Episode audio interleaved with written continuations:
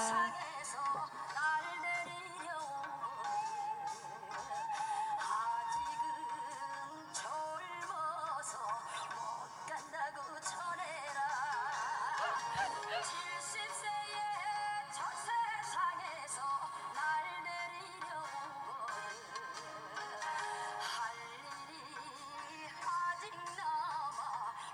먹는다고 전해라.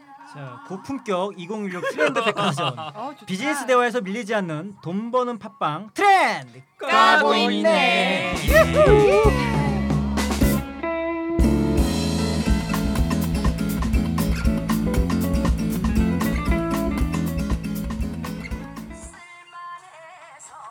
벌써 먹는다고 전해라. 이거 100세까지 듣는 건가? 자 이 소리는 서울 상수동 골방에서 외롭게 늙어가는 오드리가 외로움에 사무쳐 아이고. 신세한탄하는 소리입니다. 노래 가사거든요. 노래 듣고 계시잖아요. 그죠? 너무 오드리 널린다 저번 그러니까요. 예. 주부터. 아 그리고 이해라는 100세 인생입니다. 또 이렇게 BGM을 문 실장님께서 준비해 오셨네요. 좋습니다. 네. 아니 오늘 주제랑 또 관련이 있어서 저는 그- 항상 그- 아니, 주제와 연관 있는 실장님 음. 그거 안 해요? OST만. 뭐 뭐야? 뭐 막 있잖아요. 자 어떤- 특가는 현실을 관통하는 잘 탈탁거리는 끄는다. 트렌드를 소개하는 리얼 프로그램입니다. 어설픈 전문가의 전망을 디스하는 동시에 순도 100% 트렌드만 짚어드립니다. 한 주간 잘 네. 지내셨습니까? 네. 안녕하세요. 저는 새로운 일, 소재, 상품이라면 자다가도 벌떡 일어나는 트렌드 저격수 문 실장입니다. 오드리 안녕하세요. 안녕하세요. 오드리입니다. 승 안녕하세요. 네 정백 반갑습니다. 어, 계속 옵니다. 지금 현재 저만 개근이죠. 문 나도 실- 개근이지. 문 실장님하고 어, 아 개근상을 사사하여 주십시오. 무시자 지난 방송 한번 짚어주시죠. 네. 자 정말 주옥 같은 아, 주제를 같아. 가져왔어요. 자, 8월 첫날 예열 방송 2016 트렌드 치수를 기치로 걸고 김난도 교수의 트렌드 코리아 2016을 난도질했습니다.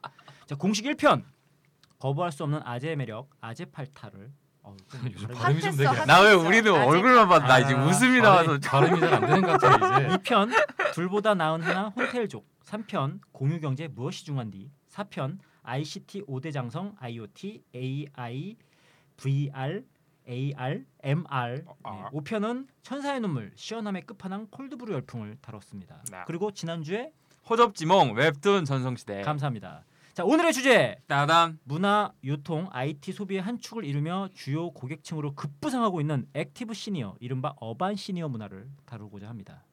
이것도 문 실장님이 주제를 아 요즘 제가 좀 주제빨을 좀 받고 있어요. 음. 그러게요. 콜드브루도 내가 했잖아. 네, 발음은 더뎌지고 어, 콜드브루 좋았어요. 어반 시니어라는 키워드를 이제 대표로 삼기는 했는데요. 이거 백세 인생 예. 이해란 선생의 아, 이거 맞아요. 주옥 같다 진짜. 음. 90세의 저 세상에서 날 데리러 오거든 알아서 갈 테니 제촉 말라 전해라. 음, 100세에 날 데리러 오거든 좋은 날 좋은 시에 간다고 전해라. 음. 아리랑 아리랑 아라리요 막 이러면서 합니다. 차라리 자, 이 어반 시니어라는 키워드를 대표로 삼았는데 이 음. 파생된 아류 키워드가 좀 있죠. 맞아요. 음. 뭐 일단 액티브 시니어라는 말을 좀 짚고 가야 될 것 같아요. 1955년부터 1963년 우리가 베이비붐 세대라고 흔히 부르는 그때 태어나신 분들인데 우리나라에만 약 710만 명이 있대요. 전체 인구의 15% 어. 이분들 외모, 취미, 라이프스타일에 또 돈을 아낌없이 쓰시네요. 음, 한국 방송광고진흥공사 2015년 소비자 행태 조사에 따르면 월 평균 카드 사용액이 177만 원이래요. 평균 음, 나보다 아. 많이 쓰시는데 아, 일단 경제적으로 좀 여유가 상대적으로 그렇죠. 젊은이들보다 있으니까. 기대 수명 사실 80세. 근데 70세도 되게 젊은 그러네. 때예요. 예, 10년을 더 사시는. 제가 서울대를 요새 출입하고 있는데 서울대 교수님들이 이제 100세 시대도 아니래. 120세 시대래. 어허. 우리 욕심이 아들은 많으시다. 한 200세까지 살겠네. 그러니까 고령화 시대 이제 노인들이 큰 손으로 웃을 일 떠오르기 아니야. 시작한 거죠. 그러니까 돈도 있고 시간도 있고 할 것도 많은 음. 시니어 쪽 얘기 다루는 거 맞죠 오늘? 네. 아 이거 되게 좀 다른 얘기인데 네. 내가 뭐 옛날에 무슨 만화를 한번 우리 지난주에 웹툰 다뤘잖아요. 네. 근데 이연세 만화였던 것 같아. 그. 이, 이 주인공이 아, 지난주 지지난주부터 정답이 되게 시끄러워 막 못 쓰겠어 잘라 그래. 안 하겠습니다. 시즌 1까지만. 아, 근데 그 만화 저도 본 것 같아요. 이게 100세가 넘어가면 그 이빨이 빠지고 막 보통 이제 노인이 되면은 이빨이 빠지고 막 주름이 생기고 허리가 굽고 이러잖아요. 음. 그러면서 키도 작아지고. 어. 근데 100세가 넘어가면서 101세, 102세, 103세가 되면은 인간의 1세, 2세, 3세 나이와 비슷해진다는 거야. 음. 오. 그러면서 120세가 넘어가면은 젊어서 20세의 청년처럼 허리가 오. 펴지고 주름이 펴지고 그러니까 시간이 또 거꾸로 어. 도는 어, 거구나. 100세를 기점으로 오. 다시 또 이렇게 젊어지는 그런 주제의 만화였거든요. 아, 굉장히 인상 깊게 제가 봤어요. 봤던 건 좀 다른 건데 음. 그 저희가 24시간을 라이프 사이클로 돌잖아요. 근데 이거를 48시간을 돌면은 수명 자체가 늘어난다라는 그 개념 하에 시작된 만화였고 오. 어, 그래서 저도 네, 근데 저- 제가 끝까지 보지 못해가지고 내가 그렇게 살았으면은 이제 뭐 한 불과 20세도 안 되는 그런 거죠. 젊은 네네. 나이로 그러네. 진시황 때부터 오래 살고 싶어서 사람이 별 상상을 다 해요. 아로니아 뭐 막 이런 거. 예. 아론이야? 어쨌든 블로초 아니야? 블로초? 블로초는 이제 현실에 존재하지 않는 거고 음. 진시황이 찾던 게 사실은 뭐, 뭐 아로니아였다. 아. 무슨 뭐 어. 그렇군요. 국산 뭐 문 실장님이 되게 자박다식해요. 음. 좋아 좋아 그런 거. 예, 있습니다. 그렇구나. 우리 저 앞서서 아제파탈 다룬 적 있는데요. 음. 이게 좀 연계가 좀 있는 것 같아. 그 이번에 멋진 할머니 할아버지 얘기입니다. 아제파탈이 나이를 먹으면 그대로 이제 액티브 시니어가 아, 되지 않을까 그러게요. 싶은데 딱 떠오르는 사람 있나요? 뭐 예를 들면 뭐 누가 멋진 시니어족의 표본일까? 어반 시니어를 대표하는 연예인이나 스포츠 스타나 뭐 등등의 명사들 있을까? 음. 아니 저는 그 음. 이것도 TVN이었나? 디어 마이 프렌즈 맞아요. 얘기 TVN 드라마. 하려고요.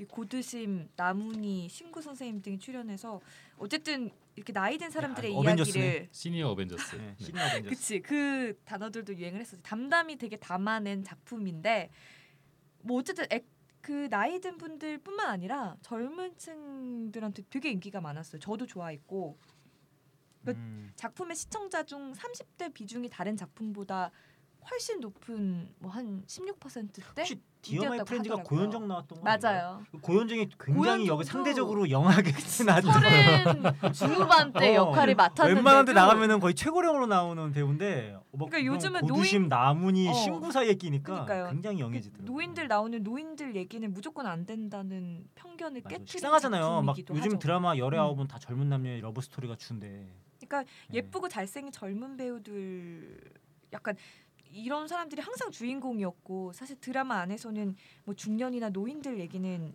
약간 주변인 가족 뭐 고모나 이모 삼촌 엄마 아빠 약간 이랬었는데 요런 게 조금 뭐 액티브 시니어나 요즘 멋진 할머니 할아버지들 시대를 좀 얘기해 주는 음. 약간 뭐라고 할까 상징적인 약간 그런 드라마가 아니었나 이런 생각이 좀 들어요. 그리고 네. 음. 거기에 나오는 사람들이 다 멋있었어. 음. 이런 그- 시, 어. 음. 그때 저희 아제파탈 이야기하면서 고수가 뭐 진세연하고 나이 차이가 뭐 17세가 나고 뭐 일본의 뭐 드라마는 뭐 장인 어른이라 뭐 부르게 부르게 해줘 뭐 이런 게 또 있고 뭔 방금도 뭐 고현정이 나왔는데 거기서 완전 막내 그다음에 꽃보다 할배 같은 경우도 이서진은 짐짝 취급을 당하고 있잖아요 그래서 음. 그 노인이라고 부르기가 조금 민망한 이런 세대들이 메이저로서 급부상을 하는 거 아닌가 이렇게 생각하고 있습니다. 음, 저 사실 꽃 꽃할배 얘기를 제가 하려고 아. 준비했었는데 음. 네. 전 사실 대표적으로 생각났던 분이 최근에 그랜드파더라는 영화를 촬영했던 박근현 선생님 음. 네, 좀 나이가 있으시니까 제가 선생님이라 부를게요. 네네. 그 노년이지만 스타일도 좋고 젊게 사시고 되게 활동적이고 근데 또 이제 2013년도 13년부터 시작된 꽃보달배 얘기를 안 할 수가 없죠. 그렇죠. 이순재, 신구, 백일섭, 박근현 음. 선생님들이 출연하셔서 화제였죠. 음. 그 1944년생 저희 백일섭 할아버지가 1944년생 네. 막내셨어요, 막내. 어. 커피 타오라 그러고 막 그래. 아. 굉장히 충격적이었었는데 어떻게 보면 좀 노인들로 분류될 수 있었던 어르신들이 방송 프로그램에 나와서 조명을 받고 또 그들이 배낭여행을 가면서 이제 겪는 고충과 도전 또 오랜 세월을 살아온 노하우와 깊은 생각들을 방송으로 접하면서 뭐 10대, 20대, 뭐 저나 저 같은 30대나 40대들까지도 좀 노인들에 노인들에 대한 고정관념을 좀 많이 깨게 됐던 것 같아요. 음. 또 요, 요즘에 또 어르- 어르신들이 워낙 젊게 사시니까 또 젊은 문화를 배우려고 노력하면서도 관록이 묻어나는 그런 행동들 어떤 기품 이런 것들이 저희 같은 세대들에게 좀 귀감이 된 게 맞아요. 아닌가 이게 시니어들이 이제 주인공으로 조금씩 올라온 게 이미 이제 주말 가족 드라마에서 이미 좀 현상이 있었거든요. 2008년에 KBS 드라마 엄마가 불났다 이거 생각나세요? 어. 음. 이 김혜자가 음. 원톱이었어요. 예. 갑자기 마더가 생각나네 어, 그리고 올해 2월에 종영했던 부탁해요 엄마에서는 고두심이 원톱이었어요. 아. 그리고 비슷한 시기에 종영했던 MBC 드라마 엄마에서도 차화연, 야, 이, 차화연은 거기다 어, 대면은 이분이 음, 아주- 주인공을 맡아서 또 음. 이야기를 풀어갔고요. 음. 어, 또뭐 지적하신 대로 이제 TVN의 디어 마이 프렌즈 여기 노희경 작가 작품인데 맞아요. 음, 이분이 이렇게 얘기를 하네요. 이런 작품을 과연 방송사에서 받아줄 것인가 두려웠다. 음. 돈이 안 될 거다라는 고민이 길었다. 하지만 드라마 판도가 바뀌었고 저도 그 판도에 따라갔던 사람인데 음. 어르신들 이야기는 이제 안 본다는 생각이 있었다. 하지만 미루다가는 작가로서 후회하겠다 싶어서 이 제작에 참여하게 되었다라고 근데 합니다. 또 거기 나온 캐릭터, 그러니까 노인 캐릭터가 또 되게 멋있어요. 음. 그 고두심 선생님이 맡았던 역할은 옷도 되게 예쁘게 입고 맞아요. 이거 편견이지. 뭐 이렇게 막 콜라텍도 몸빼바지 입고 가시고. 뭐 아줌마 파마하고 이럴 거라는 거 자체가 편견이죠. 저희 아버지가 44년생이시거든요. 어. 그리고 어, 젊으셨을 때 실제로 그 양복점을 하셨고 음. 제가 이제 이거 개인사인데 아버지 그 회사에 놀러 갔던 기억이 어렸을 때 나요. 그러면 회사에서 문 열리고 차로 쭉 들어가서 아빠 만나러 가고 그랬는데 요즘은 유니클로 가서 2만 원 이상이면 유니클로는 그 수선을 해주거든요. 복숭아뼈 내놓게 다리 잘라가지고 입고 다니죠. 야. 멋진데. 네, 유니클로에서 세일하는 1,900원짜리 양말 이렇게 위에까 저랑 옷을 똑같이 입어요. 근데 좀 세대 차이 느끼는데 요즘 뭐 약간 롤업으로 해주세요. 뭐 이런데 복숭아뼈 나오게 해주세요. 아 그런 걸로 아무튼 이게 한국 사회가 고령화 음. 사회로 접어들면서 나이에 대한 인식 자체가 많이 달라졌고 그만큼 음. 한국 사회의 중심축으로 위치하고 있는 게 중장년층들입니다. 그래서 음. 이제 그들의 이야기를 다룬다는 게 너무나 당연한 부분이 아닐까라는 생각이 듭니다. 저희가 아제파탈 이야기 한 게 방송 올라온 게 8월 14일인데 얼마 되지 않아 가지고 이제 어반 시니어네요. 음. 참 빠르네요. 아무튼 이게 이제 수용자가 많이 변한 탓인 것 같은데 음. 드라마를 보는 주 시청자가 이제 4, 50대가 워낙 많은데 이 끊임없이 드라마는 계속 젊은 사람들 사랑 얘기만 다루고 있으니까 이제 식상했어. 젊은 사람들 시청자들만큼 이 감흥이 음. 없는 거지. 예, 그래서 이제 자연스럽게 자기랑 비슷한 인물이 나오는 걸 좋아하는 게 아닌가라는 또 이런 의견이 있습니다. 음. 자 이제 어 뭐 연예 그 방송가 얘긴 했고요. 혹시 그 세 분 주변에 진짜 멋진 어반 시니어 사례 없습니까? 뭐 저, 저, 저 스타들 있어요. 말고 예, 예. 저 어디? 옛날에 아르바이트 했던 영어학원 원장 쌤 있는데 옛날에 아르바이트. 진세버그 아시죠? 진세버그라고 로맨가리 연인이었던 미국 영화 배우 몰라. 모르세요? 네. 우리가 오드리의 문화 수준을 따라갈 수가 아니 없네. 어떻게 진세버그를 볼 수가 있어? 이게 머리를 굉장히 짧게 아, 자르시고 무식해서 음, 미안합니다. 밥도 샐러드 종막 아보카도 올려가지고 이렇게 샐러드 같은 거 마, 드세요. 음. 나이가 예순이 넘 거의 뭐 70 이제 가까이 되시는데 뭐 아들이 결혼하고 손주도 보셨으니까 스트라이프 티를 그렇게 잘 소화하는 할머니 처음 봤어 저는. 아. 약간 뭐랄까. 그럼 그분은 직장인 저희가 직장은 피드백이- 뭐였어요? 어? 피드백이 너무 없는 것 같아요. 영어 영어학원 아니, 원장님? 어 음. 야. 영화 원저 선생님. 어. 그러니까 네 주변에 있는 사람을 얘기하라고. 아제 주변에. 맞잖아. 어? 네. 아니 주변에서 내가 주변에. 아르바이트 한 그래. 영어학원에 어. 어, 네. 선생님이 아 외국인이라고 그래. 그래서. 아니야 외국인 아니야. 외국어 학원 선생님. 외국어 아, 외국어학원. 학원을 내가 운영하는 딴 생각 원장 해가지고. 선생님이 그렇게 이제 어, 하시고 진짜 너무 오드리 이야기 또- 안 들어준다. 아니 나 이 얘기를 이 얘기를 해가지고 아, 정말. 예전에 방송 진짜. 한번 얘기했는데 진짜. 그 테슬라 창업자 앨런 머스크 엄마가 또 음. 굉장히 맞아, 멋있는 멋있어. 어. 네, 누드도 발간하고. 예. 그 홍신자 선생님 음. 무용하시는 분 그분 아시죠? 몰라. 그분 아마 1940년생인가 그런데 그걸 이- 이- 71살 때 독일인이랑 음. 결혼하셨어요. 약간 문화 수준이 우리랑 다른 것 같아요. 아니 나 갑자기 이 생각이 나네. 옛날에 그 서- 아, 정말. 김씨라고 가수 있죠. 어, 네, 네. TV 나와가지고 성대모사 같은 거 할 수 있는 거 있냐 그랬더니 자기 아버지 성대모사라는 거 누가 알아 자기 음. 아니 뭐 아버지를 홍신자 선생님 모르는 게 이상한 거야. 아, 그런 건가? 주변 사람 어, 얘기한 거니까. 무- 알았어, 무용이나 알았어. 이제 예술 이런 쪽으로 이제 승내서 미안승 한 건데 어쨌든 흰 티셔츠만 입으셔도 몸 관리가 너무 그러니까 몸이 이제 체형이 너무 격이 살아 있는 분이셔가지고 음. 흰 티셔츠에 모자만 쓰고 다니시는데도 되게 멋있단 말이야. 씀은 없어요 주변에? 아, 아까 아버지, 말씀드렸듯이 아버지 네. 얘기하셨는데 저희 아버지가 유니클로 아주 좋아하십니다 그리고 연세가 44년생이세요 아, 예. 그 와, 양복점을 옛날에 하셨고 야 멋쟁이실 것 같아. 예, 그 말르셨어요 중요함. 예, 그 말르셨는데 머리숱이 좀 많으셔 또 음. 어. 근데 막 인물적으로 막 좋지 않아 외국에 보면 니구스터 같은 아저씨들은 되게 멋있는데 아 진짜 멋있는 아저씨. 예, 그 아저씨들은 야 근데 그 아저씨는 또 키도 작지. 근데 우리 아빠는 또 키도 좀 괜찮아. 그래가지고 그때 자라를 한 번 갔더니 신세계를 만나셨더라고. 야 요즘 옷이 이렇게 싸게 잘 나와? 그래가지고 어, 옛날에 본인이 자라에서 쇼핑을. 예, 한1그 당시 그 뭐 한 80년대에 10만 원 주고 만들었던 게 음. 지금 뭐 15,000원 뭐 이러면 살수 음, 잘아웃이 있으니까. 좀 한국인 취향에 좀 안 맞지 않아요? 이제 그걸 다 가져다가 근데 이제 키가 수선을 크시니까 어. 수선을 다 해요. 아. 저희 아빠가 팔다리가 길어야 돼. 예, 네. 네. 수선을 다 하고 어. 뭐 구두도 옛날에는 막 구두약 발라고 막 이랬, 이랬단 말이야. 내가 어렸을 때 아빠 구두 광내주면 500원만 줘. 막 이래가지고 이랬는데 좀 길어지는 것 같아. 그러죠. 계속해야지. 근데 요즘 아버지는 어 버려. 음. 그냥 어, 3만 원짜리 구두 사고 네. 버리고 손이, 패스트 패션이 손이 이긴 거지. 크신 거지. 그러니까 싼 걸 자주 이렇게 하면서 음. 보면 약간 옛날에는 좀 창피하다는 생각도 좀 했어. 왜 저렇게 옷을 가볍게 입고 다니까? 음. 근데 요즘은 딱 맞는 거야. 정대분 주변에 있어요? 어, 저는 저희 장모님이 어, 진짜 혼자서 영화도 멋쟁이. 되게 잘 보시고요. 오. 그리고 젊은 세대 문화에 관심이 많으셔가지고 가장 즐겨보는 채널이 TVN하고 엠넷이에요. 야. 혼자 영화 보러 가는 거 엠넷을 보시는- 어, 그리고 야구도 할머니. 좋아하셔가지고 아 엠넷에 그 무슨 할머니들 나와가지고 그 막 콜라보해서 랩했지, 랩. 랩 배틀하는 거 있지 않았나? 그거 그런 프로? JT JTBC였나요? 아 JTBC였던 것 같다. 아, 어. 힙합의 민족. 맞아 맞아. 근데 되게 도전하는 모습이 되게 어. 멋있었어요. 음, 어반 시니어네. 그 헬, 헬미넴도 나오고 막 그러잖아요. 음. 그, 그 그분 김, 김수미, 김 아, 음. 김수미 말고 또그 아, 아무튼 그 김- 마, 마르신 분 있잖아요. 그 갑자기 생각이 또안 김영옥. 나네. 김영옥, 어, 예, 김영옥 할미넴, 선생님. 김영옥. 예. 할미넴은 영화 제목이었는데 김수미 그 할미넴을 검색하면은 음. 그 할머니가 이렇게 막 랩하는 게막 헬머니구나 영화는. 어. 네, 아, 아무튼 죄송합니다. 죄송합니다. 음. 아, 윤 장모님. 실장님 주변에는 아 저는 정대비랑 같이 하는 분 한 분 있잖아. 50대 초반에 대행사 아, 사장이에요. 그분 뭐 완전히 대표지. 어. 그래요. 이모 아, 대표님이신데 그래요? 네, 네. 이혼남이시거든요 일단. 아. 이혼남. 어 근데 음. 굉장히 멋쟁이시고 음. 일단 몸도 슬림하고 주말에 거의 뭐 헬스클럽에서 사시잖아. 아. 나 그렇게 그- 멋있게 그리고- 늙는 분 처음 봤어. 약간 근데 50대 초반이면 아제파탈 쪽 아니야? 시니어라고. 아니, 하기엔. 그분이 그래. 아재와 시니어의 약간 그 중간 그 경계에 정도- 예, 있으신 경계에 분이구나. 있어요. 50 아마 근- 쉰한 근데 셋. 네. 그 향수도 맨날 샤넬 같은 것만 뿌리고 다니시고 그분이 아, 안경도 꼭 인천에 있는 그 안경 매장만 가시고 오. 외국 나갈 때마다 꼭 사는 그 멋쟁이시다. 아. 명품 브랜드가 있어. 그 머리를 굉장히 짧게 네. 거의 뭐 없는 것처럼 자르시는데 여기 그리고 또 구두가 흰줄이 있어. 예.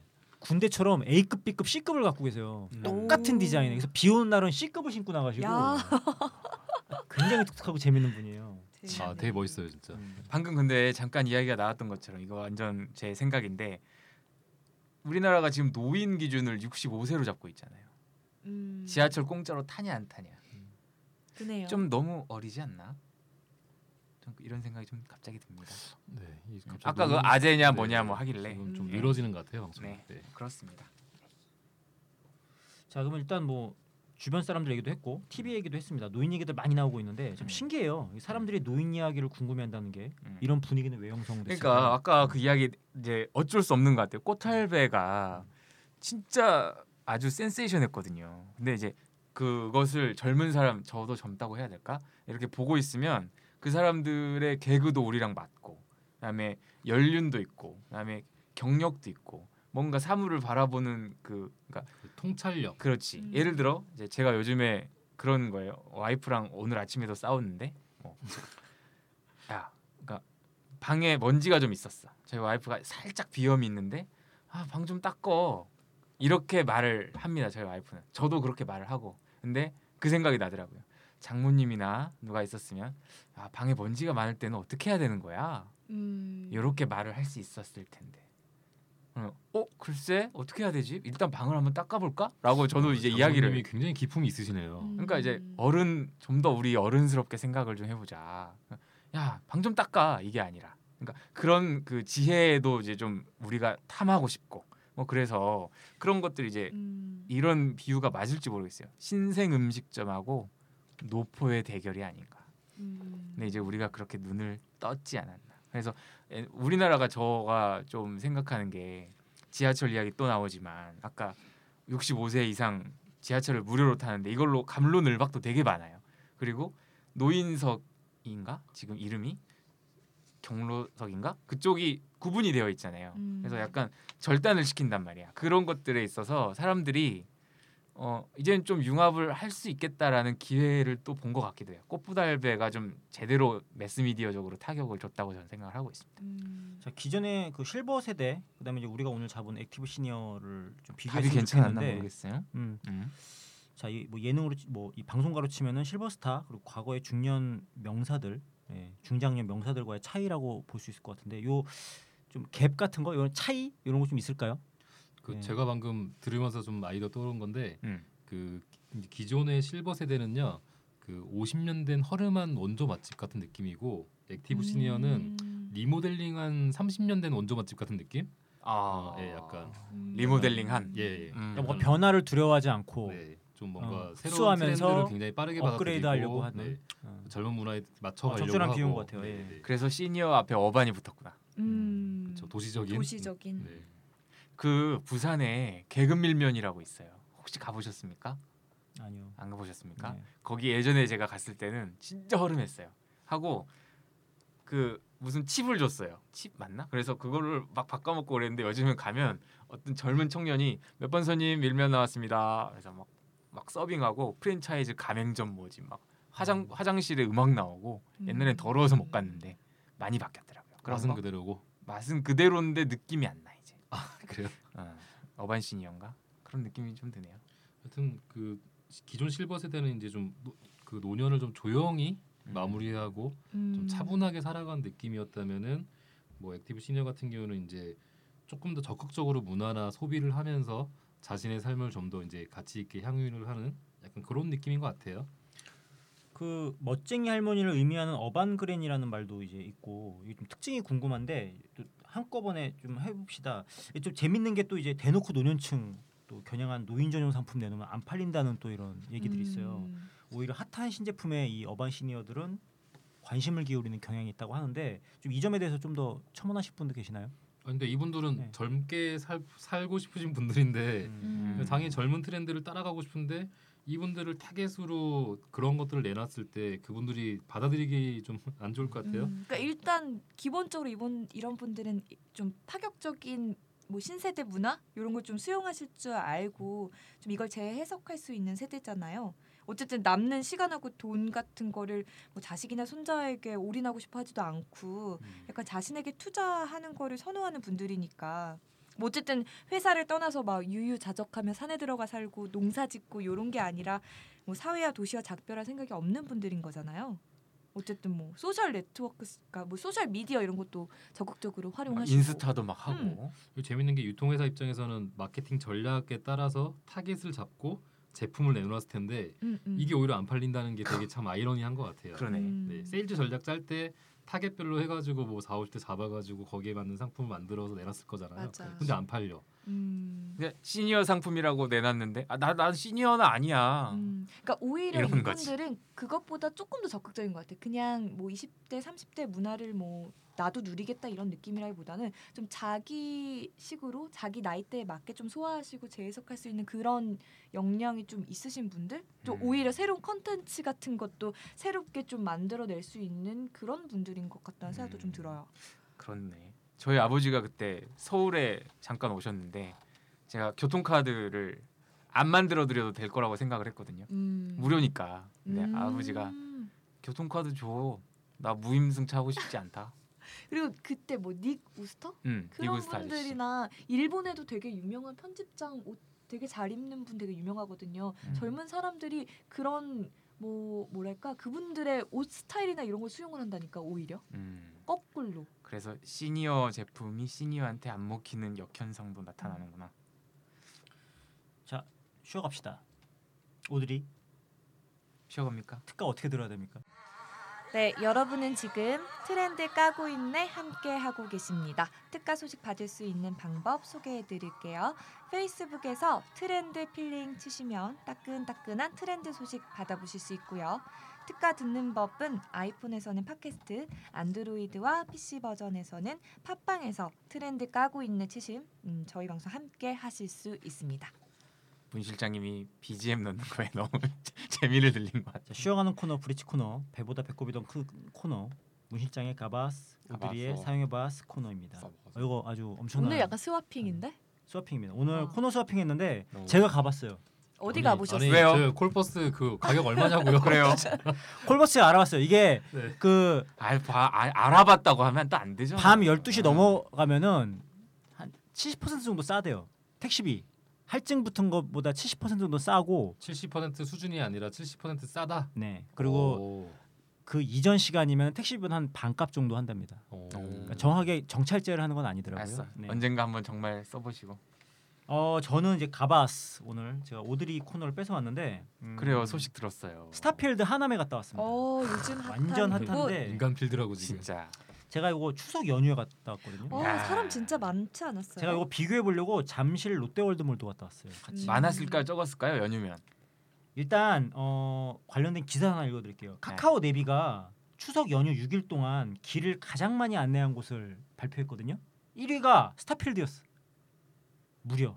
그리고- 오 그러면 그걸 제일 많이 검색했다고요? 그렇죠. 그 제일 많이 찾아간 거지 검색해서. 엄청 많이 갔네요. 2위가 사람들이. 김포공항, 그다음에 인체국, 인천국제공항, 서울역, 광명역, 서울 고속버스터미널, 수원역, 용산역, 동서울 종합터미널. 그러니까 대충 트렌드가 느껴지죠. 일이 다들 대박이다. 고향이나 어디 뭐 지방 이런 데 내려가는데 스타필드는 이거 쇼핑 테마파크거든요. 야, 어. 놀러 간 거야. 야. 사람들이. 대박이네. 이게 카카오 앱이 길 안내 건수가 1,300만 건에 달했는데 음. 이 중에 와, 이거 대단하네. 이용자 수가 200만. 와, 이랬습니다. 아무튼 스타필드를 갔다 왔습니다. 야, 뭐 사셨어요? 김밥 한 줄 샀어요. 김밥 한 줄. 아니 쇼핑 테마파크인데 쇼핑을 할 수가 없어. 왜요, 왜? 네. 나 진짜 사람이 많나뭐 있나봐 콜보스 때부터. 어. 아니 인간 필드라고. 네. 정말 어 인간 필드예요 진짜. 네. 어 정말 사람이 너무 많아가지고. 아, 추석 때. 음. 네. 어. 그거 굉장히 화제였잖아요. 막 사람들 꽉 차가지고 움직이지 못하고. 주차가 어. 무료인데 지금 이제 이벤트 기간이라 무료긴 해요. 차를 전 미리 정보를 알고 가서 네. 20분 거리에 있는 그 건물 이제 증축하는 데 근처에다가 모델하우스에다가 옆에다 세워놓고서 20분을 걸어갔네. 음. 막 애기 데리고. 그런데도 예. 그런데도 음. 차들이 못 들어가가지고 제 앞에 막 그냥 엄청나게 있고 차가 거기서 빠져나오는 것도 힘들대요. 그래가지고 일단은 들어가는 것부터 곤욕이었습니다. 음.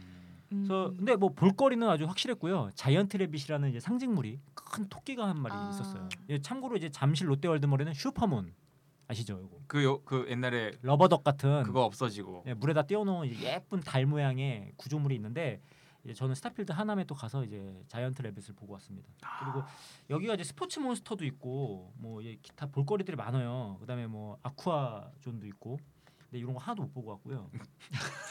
주차도 스타필드에다 못했습니다. 진짜 뭐 있나 보다. 좀- 쇼핑은- 코너 서핑 왜 하신 쇼핑 거예요? 못 하고 리 김밥에서 김밥 한 줄 줄. 의욕적이었어요. 아, 나 쉬어가는 코너가 제일 힘들어 듣기가. 아, 절대 쉬는 게 아닌 것 여러분. 같아. 어 6개월 사이엔 안 가시기를 제가 권합니다. 진짜. 아왜 이걸 쉬어가는 참고로 코너가- 잠실 롯데월드몰 가봤는데요. 음, 음. 여기다 절대 주차하지 마십시오. 아하. 아 거기 주차 너무 헬이에요. 주차 요금이 3만 2천 원이 나왔거든. 아. 할인이 안 돼. 뭐안 샀어요? 샀죠. 엄청 샀죠. 사도 안 근데 해? 거기 아쿠아리움이랑 롯데시네마만 돼 할인이. 맞아. 롯데마트도 돼요. 롯데마트 안 돼요. 어 롯데마트 안 안 돼 돼요? 안 돼. 예. 야, 이거 뭐 너무했네. 어, 나는- 너무하지. 그래서 제가 막 됐던 것 블로그를 열심히 같은데? 찾아봤더니 다 주변에 있는 뭐 백화점이나 그 어. 근처에 아파트 주차장 이런 데 아 이용한대요. 주차장이 좀 분리되어 있어요. 그래서 평소에도 월드몰과 텅텅 빈데 잠실 롯데월드몰은. 마트몰과 이게 좀 이렇게 예. 분리되어 있죠. 그래서 제가 그 안에서 쇼핑을 한 3만 원치 했는데 주차요금을 3만 2천 원 내고 왔어요. 호구가 됐죠. 배보다 배꼽이 더. 뭐 커요. 이런 경험을 했습니다. 여러분 그 스타필드 하남은 네. 6개월 뒤에 가보시는 걸로. 다시 가서 아니, 이야기를. 그럼 해요. 이번 주에 두 군데를 갈 수 있다고 하면은 만약에 한 군데를 선택해야 된다고 하면 어떤 데를 추천하고 싶으세요? 음, 그냥 동네 키즈 카페를 권합니다. 저희 우리 동네 방방 카페 창동에 하나 있거든요. 거기를 추천을 드립니다. 예. 스타필드 하나에 다녀오신 문 실장님의 자 이제 네, 추천. 오드리의 사용해봐 풀어놔 주시죠. 네. 저는 이거 노래 먼저 한번 들려주고 가고 싶어요. 노래 얘기는 아닌데 제가 약간 게임을 하나 해봤습니다. 요즘 핫하다는 BGM 홍수 속이다. 그러게요 BGM 홍수 속이네. 나도 해야지. 이거 너무 재밌어요. 이거 아세요? 소리가 안 나네. 이 소리 들어보신 적 있으신가요? 근데 깊은 바닷속에 들어와 있는 것 같지 않으세요?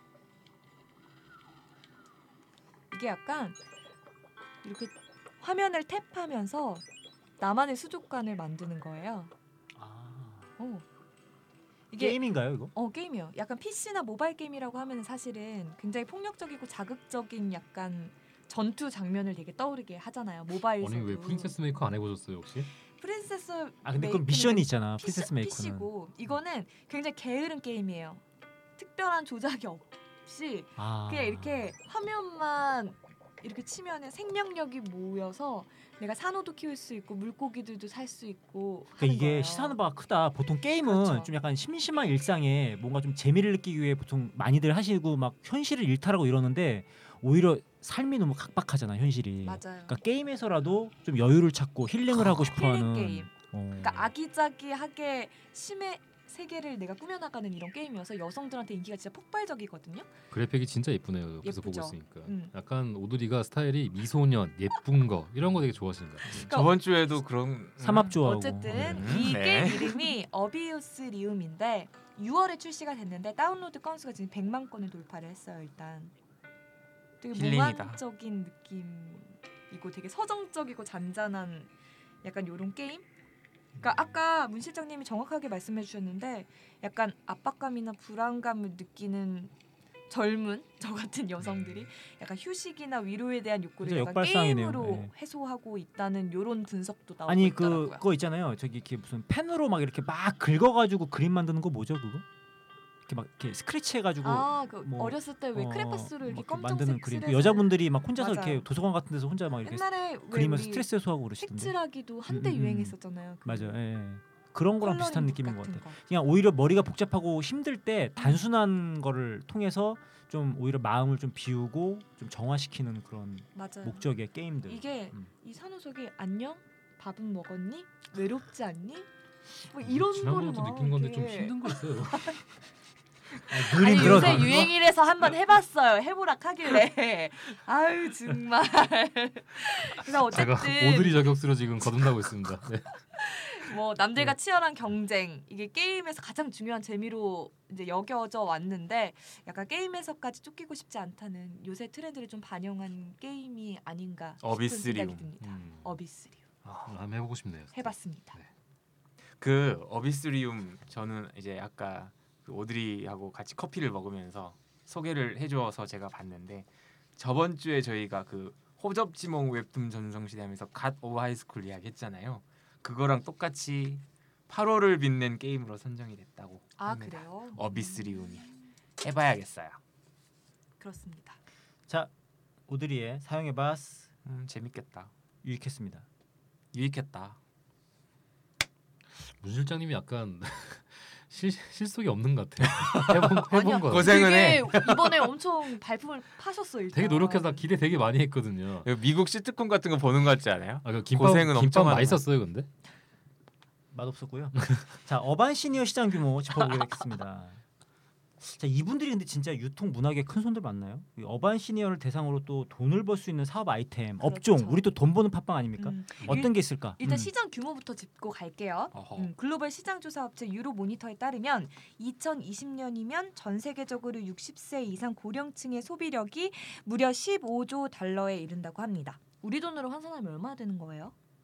막 한 일경 나 일경이라는 단어 되게 고등학교 이후로 처음 뭐 들어보니까 있지 뭐 경해 뭐 막 이렇게 올라가잖아 뭐. 그러니까 일본만 봐도 전체 소비 50% 이상이 60세 이상 가구로부터 나온다고 합니다. 미국도 한 60%고요. 음. 그러니까 평- 통계청에 따르면은 우리나라는 연평균 소비 지출액이 2,703만 원인데 전체 평균보다 약 400만 원 가량 많고 이 40대 다음으로 많이 지출하는 계층이 바로 이 고령층 60세 이상의 고령층 이 소비력이라고 하네요. 음. 이게 이제 60대 장년층 겨냥한 헬스케어 IT 제품들 소개가 된 기사가 있어요. 이게 이제 아무래도 뭐 어반 시니어다 액티브 시니어다 뭐다 해도 일단 제일 중요한 건 건강 아닙니까? 그래서 이게 그쵸. 이들을 겨냥해서 건강을 지켜주고 삶의 질을 높이는 아주 독특한 스마트 IT 기기들이 이제 시장에서 관심을 끌고 있다라는 내용인데 걸음걸이를 교정해서 척추 질환 예방을 돕는 스마트 오, 밴드가 야, 있고요. 이거는 나도 궁금하다. 음, 효과적인 당뇨 관리를 돕는 스마트 혈당 측정기, 그다음에 신체 데이터 측정으로 건강 관리를 돕는 체중계, 호흡기 약한 노년층을 위한 공기청정 선풍기 뭐 이런 아. IT 기기들이 있대요. 이런 거는 뭐 노인들이 좀 이렇게 뭐 노인들이 쓰는 거라고 딱지 붙여서 좀 싫어하더라도 이거는 뭐 건강에 음, 직결된 이건 거니까 맞을 것 같아요. 제법 될 것 같네. 금방 예. 설명해주신 뭐 호흡기 약한 노년층 위한 공기청정 선풍기 같은 거 저 딱 생각나는 거 진짜 다이슨 음. 제품 생각나는데 진짜 예뻐요. 음. 비싸서 못 샀지. 비싸요. 다이슨 되게 비싸거든. 근데 예뻐. 음. 막 나도 사고 싶어 사실은. 다이슨 청소기 저가 쓰고 있는데 안 이쁜데. 나는 예쁘던데. 알겠어요. 그 날개 없는 뭐 그런 것도. 어 아. 그건 예뻐. 뭐 어쨌든 근데 이렇게 고령 친화 산업들이라고 이제 불러야 될까? 이런 것들이 뭐 많이 증가해서 43%뭐 이렇게 증가를 했다고 제가 갖고 있는 자료는 그렇네요. 시장 규모가 음. 뭐 39조 억 원이다. 뭐 이렇게 나오고 있습니다. 이게 지금 또이 미국과 일본 사례 좀 보겠습니다. 이 액티브 시니어 산업이 이미 진입을 됐고 지금 이제 활발하게 이루어지고 있는데 이미 이제 장수 경제라고 합니다. 그래서 음. 이제 미국의 50세 이상의 세대 무려 1억 명이 넘고요. 거대 인구 집단으로 이제 소비 지출 절반을 좌우하고 있습니다. 이 음. 미국 은퇴자 협회에 따르면 한 해 경제 규모가 7.1조 달러 그리고 소비 규모가 4.6조 달러 이게 5천조 원인데 아 대박이다. 끝내준다. 예. 그리고 일본이 이제 고령화율이 굉장히 높죠. 예, 26.7%인데 음. 초고령 사회입니다. 좀 있으면 우리나라도 이제 들어가요. 예. 60세 이상의 소비 총액이 무려 100조 엔, 1,080조 원. 야, 이거 진짜 현실감이 없다. 1080조 원이면 뭐 네, 어떻게 되는 매년 1조 엔, 약 10조 원씩 증가하고 있대요. 야, 음. 이게 진짜. 이제 우리는 이제 미국과 일본 등 이런 선진국의 성공 실패 사례를 좀 참고를 할 음. 만할 것 같습니다. 예. 일본은 확실히 우리가 좀 봐야죠. 음. 가까이 있고 따라가기도 하고. 그래요. 그 말씀하신 김에 한국에서 도입해 볼 만한 산업과 이 이제 시니어 산업 음. 예, 분야가 있을 것 같은데 도시락 배달 서비스 이거 괜찮을 것 같아요. 어. 음. 최근에 뭐 이제 일본에선 세븐일레븐이나 와다미, 택배, 쿡, 원투쓰리 예, 뭐 이런, 이런 데가 이제 있다고 하는데 도시락 배달로 상당한 매출을 이제 노인들에게 하면서 매출을 올리고 있다고 네, 합니다. 그 편의점들이 이제 뭐 얼마 전에 그 다큐멘터리에서도 소개가 된 걸로 알고 있는데 노인 실버 산업하고 엮여가지고 일본은 저- 더욱 더 활황을 맞이했다고 해요. 음. 거기서 뭐 노인들이 서비스 요청을 편의점에다가 하고 뭐 편의점은 시니어 뭐 실버 타운 쪽에 뭐 의료진하고 또 연계가 돼가지고 뭘 또 서비스를 제공하고 뭐 이런 식으로 우리나라도 실버 타운 뭐 형성되는 규모랑 맞춰서 성장하지 않을까 싶습니다. 이- 일본에는 편의점들은 연중무휴로 이제 점심 저녁을 도시락 배달을 하고 멀리 네. 떨어져 있는 가족을 대신해서 안부 확인도 해주고 돌봄 서비스까지 지원한다고 음. 합니다. 음. 이 우리나라 실정에 맞게 개발하면 뭐 도입해 볼 만하겠네요. 그렇죠. 근데 네. 지금 어반 시니어, 액티브 시니어랑은 그냥 안 맞는 그냥 시니어 산업 전체 총괄이네요. 이거는 음, 그럴 수 있겠죠. 성인용 기저귀도 굉장히 불티나게 일본에서 팔리고 음. 있다고 하고 우리나라도 성인용 기저귀, 유아용 디펜스 하세요. 어, 이거죠. 예. 유아용 기저귀 저희 다 유아가 있잖아요. 우리 쓴쓴 내가 저는 쓰지. 어. 없, 없는데요. 그게 1% 성장을 하는데 노인용이 노인용이라고 하면 안 되겠다. 성인용 기저귀가 30% 성장했어요. 음. 30배. 자연스러운 거죠. 뭐 그렇죠. 많아지니까. 네.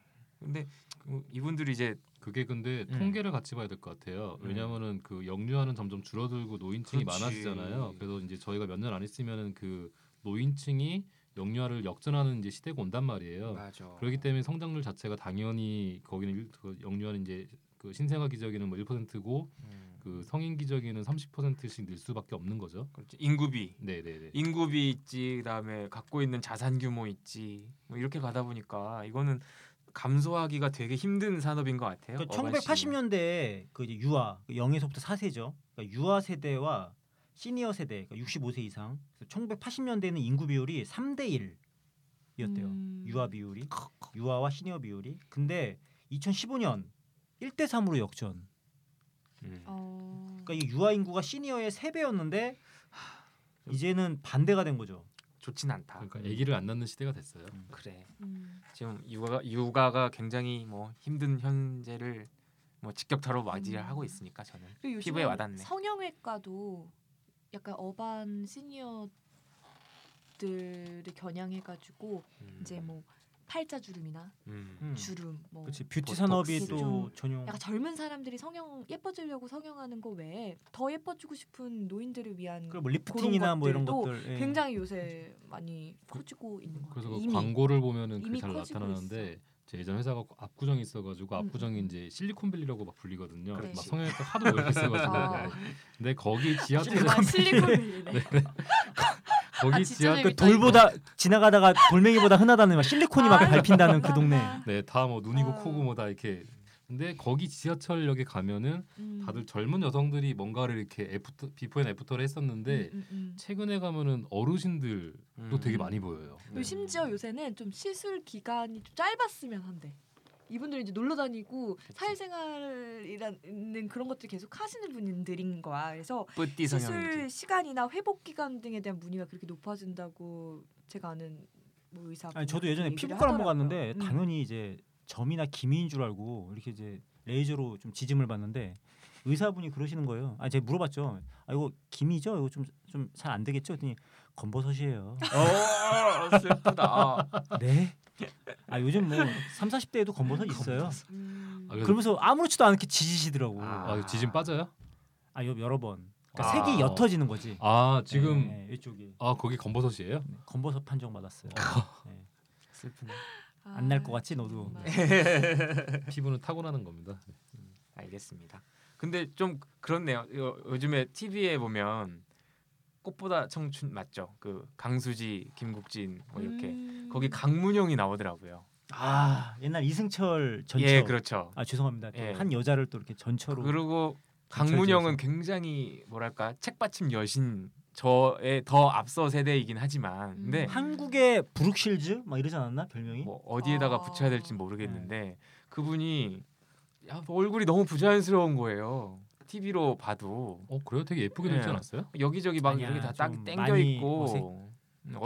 어색해졌지. 많이 어색해졌어. 그러니까 웃는데 아, 입꼬리가 자- 안 네. 올라가더라고. 아. 음, 근데 저가 살고 있는 주변 마을에서 그런 아주머니들 되게 많아요. 똑같이 생겼어요. 그래서 그걸 보면서 야 진짜 오, 오늘 어반 시니어 주제로 가는데 이 사람들 사진 좀 찍어볼까라는 생각도 좀 들었습니다. 일단 아. 강수지 씨가 나왔던 방송은 불타는 청춘. 불타는 청춘. 불타는 그렇죠. 꽃보다 청춘. 좀- 그 오솔미라는 배우도 기억하세요? 저 어제 우연히 그냥 재방송 보는데 그 오솔미라는 배우도 나왔어. 황재석 씨하고 결혼하지 않았었나요? 네, 어, 그래요? 오솔미는 어린 사람 아니에요? 아니에요. 아 몰라요. 아, 아 되게 나이든 배우가 있네요. 네네. 옛날에 내일은 사랑 막 이런 거 나왔던 아, 아, 아 네네네. 이병헌 나오던. 네. 아니 근데 일반적으로 아, 한재석 씨는 박솔미 씨하고 결혼했네요. 정말 대화에 낄 수가 없다. 야 이런 아재들. 그러니까 강문용. 어쨌든 이게 또 양분화되는 그런 것도 있는 것 같아. 너뭐나 이 얘기는 꼭 하고 싶은데 어쨌든 일반적으로 노령 인구 증가는 소비 성향 감소로 이어지는 게 좀 맞거든요. 음, 왜냐면 뭐 노후 대책 없이 경제적 여유가 없는 이들도 있는 거잖아요. 맞아요. 그러니까 어쨌든 뭐 롯데 미래전략센터에 따르면 뭐 6, 70대 고령층을 중심으로 평균 소비 성향은 일단 줄고 있다고 하거든요. 음. 그러니까 근데 이제 거기서 이제 액티브 시니어라는 다른 이렇게 종 종족이라고 표현해야 되나 음. 그런 집단이 생긴 것 같아요. 이게 저가 오늘 이 주제로 팟캐를 이렇게 하다 하다 보면 좀 그런 생각이 들었어요. 노인 열 그 연금이 주요 생활 비용으로 사용되는 분들도 굉장히 많단 말이에요. 음. 실제로도 저희는 매일 글쎄 다들 모르겠지만 폐지 주우시는 분들도 마주하고 있는 그러니까. 현실이잖아요. 근데 어반 시니어, 액티브 시니어, 뭐 뿌띠 성형 맨날 이런 쪽으로 막 돈 되는 이야기만 우리가 계속 하니까 음, 그렇게 음. 되는 거지. 기초 생활 수급자에 생, 해당하는 우리나라가 또 1위입니다. 빈곤율 50%. 아 우리나라가 1위예요. 음. 예. 우리나라가 노인 빈곤율 OECD 1위예요. 그러면 딴 나라가 뭐 12% 빈곤율이래요. 우리나라는 49.6%고. 음. 이좀그 부의 흐름이 일부 시니어들한테 집중돼 있고 그 사람들이 한 번 쓸 때 그냥 중국 부호들처럼 펑펑 써버리니까 이게 음. 좀 우리가 어반 시니어가 이제 뭐 경제적으로도 트렌드 뭐 이렇게 또 음. 볼 수 있는데 좀좀 좁혀서 굉장히 생각할 필요도 양극화적이고 있는 것 슬픈 같아. 주제일 수 뭐 있어요. 아까 베이비 부머 세대라고 얘기를 또애 안 했듯이 나버리지 어, 실제로 약간 우리나라가 7, 80년대 확 성장을 했잖아요. 그때 음. 돈을 벌어봤고 한번 써봤던 분들이 이제 나이 들어서 이 액티브 시니어가 되는 것 같아요. 그러니까 그래요. 모든 노인을 뭐 모든 노인의 트렌드다 약간 이런 식으로 그러니까 경제적인 주체로서 음. 뭐 분명한데 좀 약간 슬픈 주제였다라는 생각이 좀 듭니다. 그러니까 상위 20%가 그 맞아요. 하위 80%의 어떤 그런 것들을 음. 자주하는 거죠. 노인 빈곤율이 나도 이번에 이렇- 우리나라에 이렇게 높은지 참 음, 가슴이 아팠어요. 그리고 약간 김남도 교수님이 트렌드 코리아 2015에서 어반 그레니가 올해의 트렌드 뭐 이렇게 꼽아서 얘기하시기도 했어요. 아 어반 그레니 어.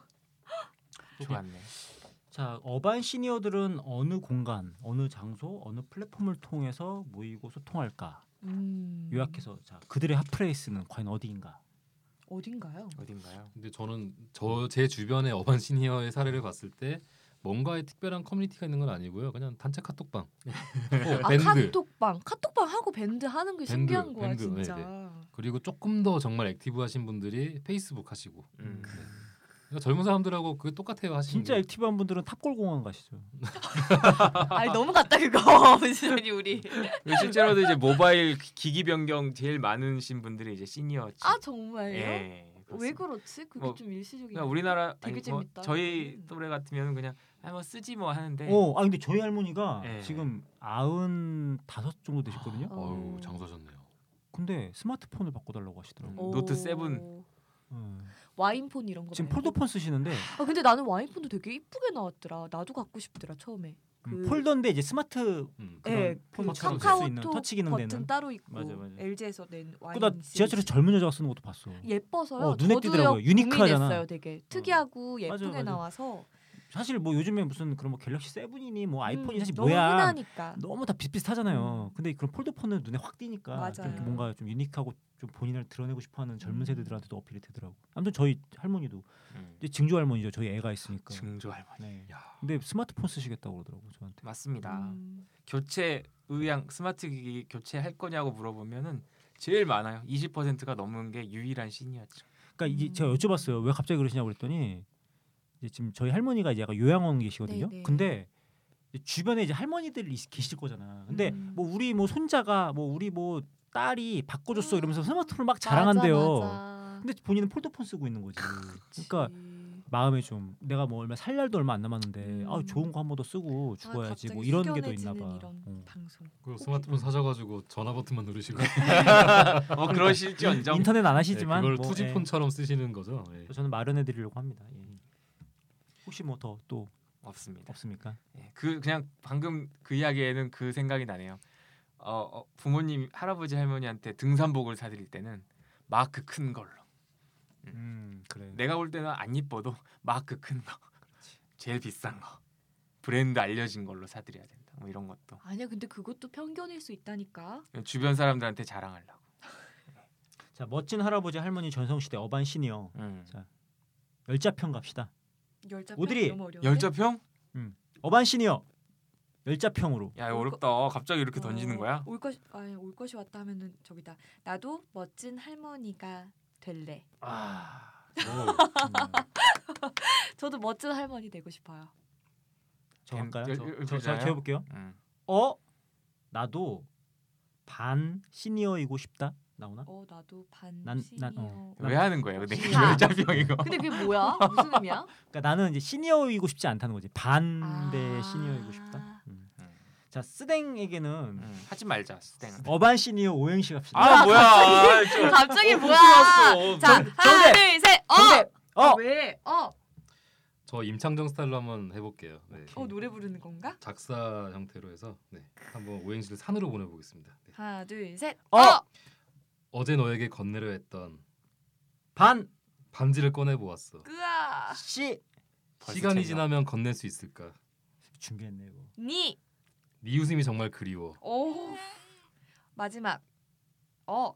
어, 어 뭐야 잘 나가다가 이렇게 끝을 아. 살려야지. 이거 난 되게 빵 터질 줄 알았는데. 정대비 아니, 지금까지 재밌었어, 한 것 중에 제일 재밌었어. 재밌었던 거는 재밌었어, 재밌었어. 우유가 옆으로 넘어졌을 때. 아니야 실리콘밸리였어. 알았어, 알았어. 자승 오행시. 저도 해요. 자, 어 어느덧 대전 하이웨이. 아이 준비했네. 아니 아니, 아이고. 반 반. 반 반 반 반듯한 고속도로를 달리고 있다. 시. 시간이 밥 먹을 시간인데. 니. 네가 지금 어디로 가는? 니콜라스 케이지를 만나야 되겠어. 어. 리치 팔로마. 어. 어묵 어묵 여기 있나? 하지 맙시다 우리 오행시 이런 거. 아유, 아 진짜 참, 재미없어. 진짜. 수고하셨습니다. 이 기세를 몰아서 다음 주 자, 예고하시죠. 다음 주 방송 예고합니다. 자 특별하게 망했어 특집 예, 준비했습니다. 망했어. 망했어. 소재 망했어, 고갈로 망했어. 인하여 저희가 망했어 특집. 자 8편은 이걸 팔편. 그동안 왜 보고 있었지? 음. 육아 예능 전문다. 그리고 9편 내가 이 나라의 국뽕이다. 어우 국뽕 영화 지겨워입니다. 뭐 이- 덕혜옹주나 인천 상륙 작전 같은 영화가 있겠죠. 네. 아 기대돼요. 네. 망해서 특집 2부작 많은 기대해 주시고요. 자 고생하셨습니다. 고생하셨습니다. 자 다음 주에도 시원하게 네. 갑시다. 감사합니다.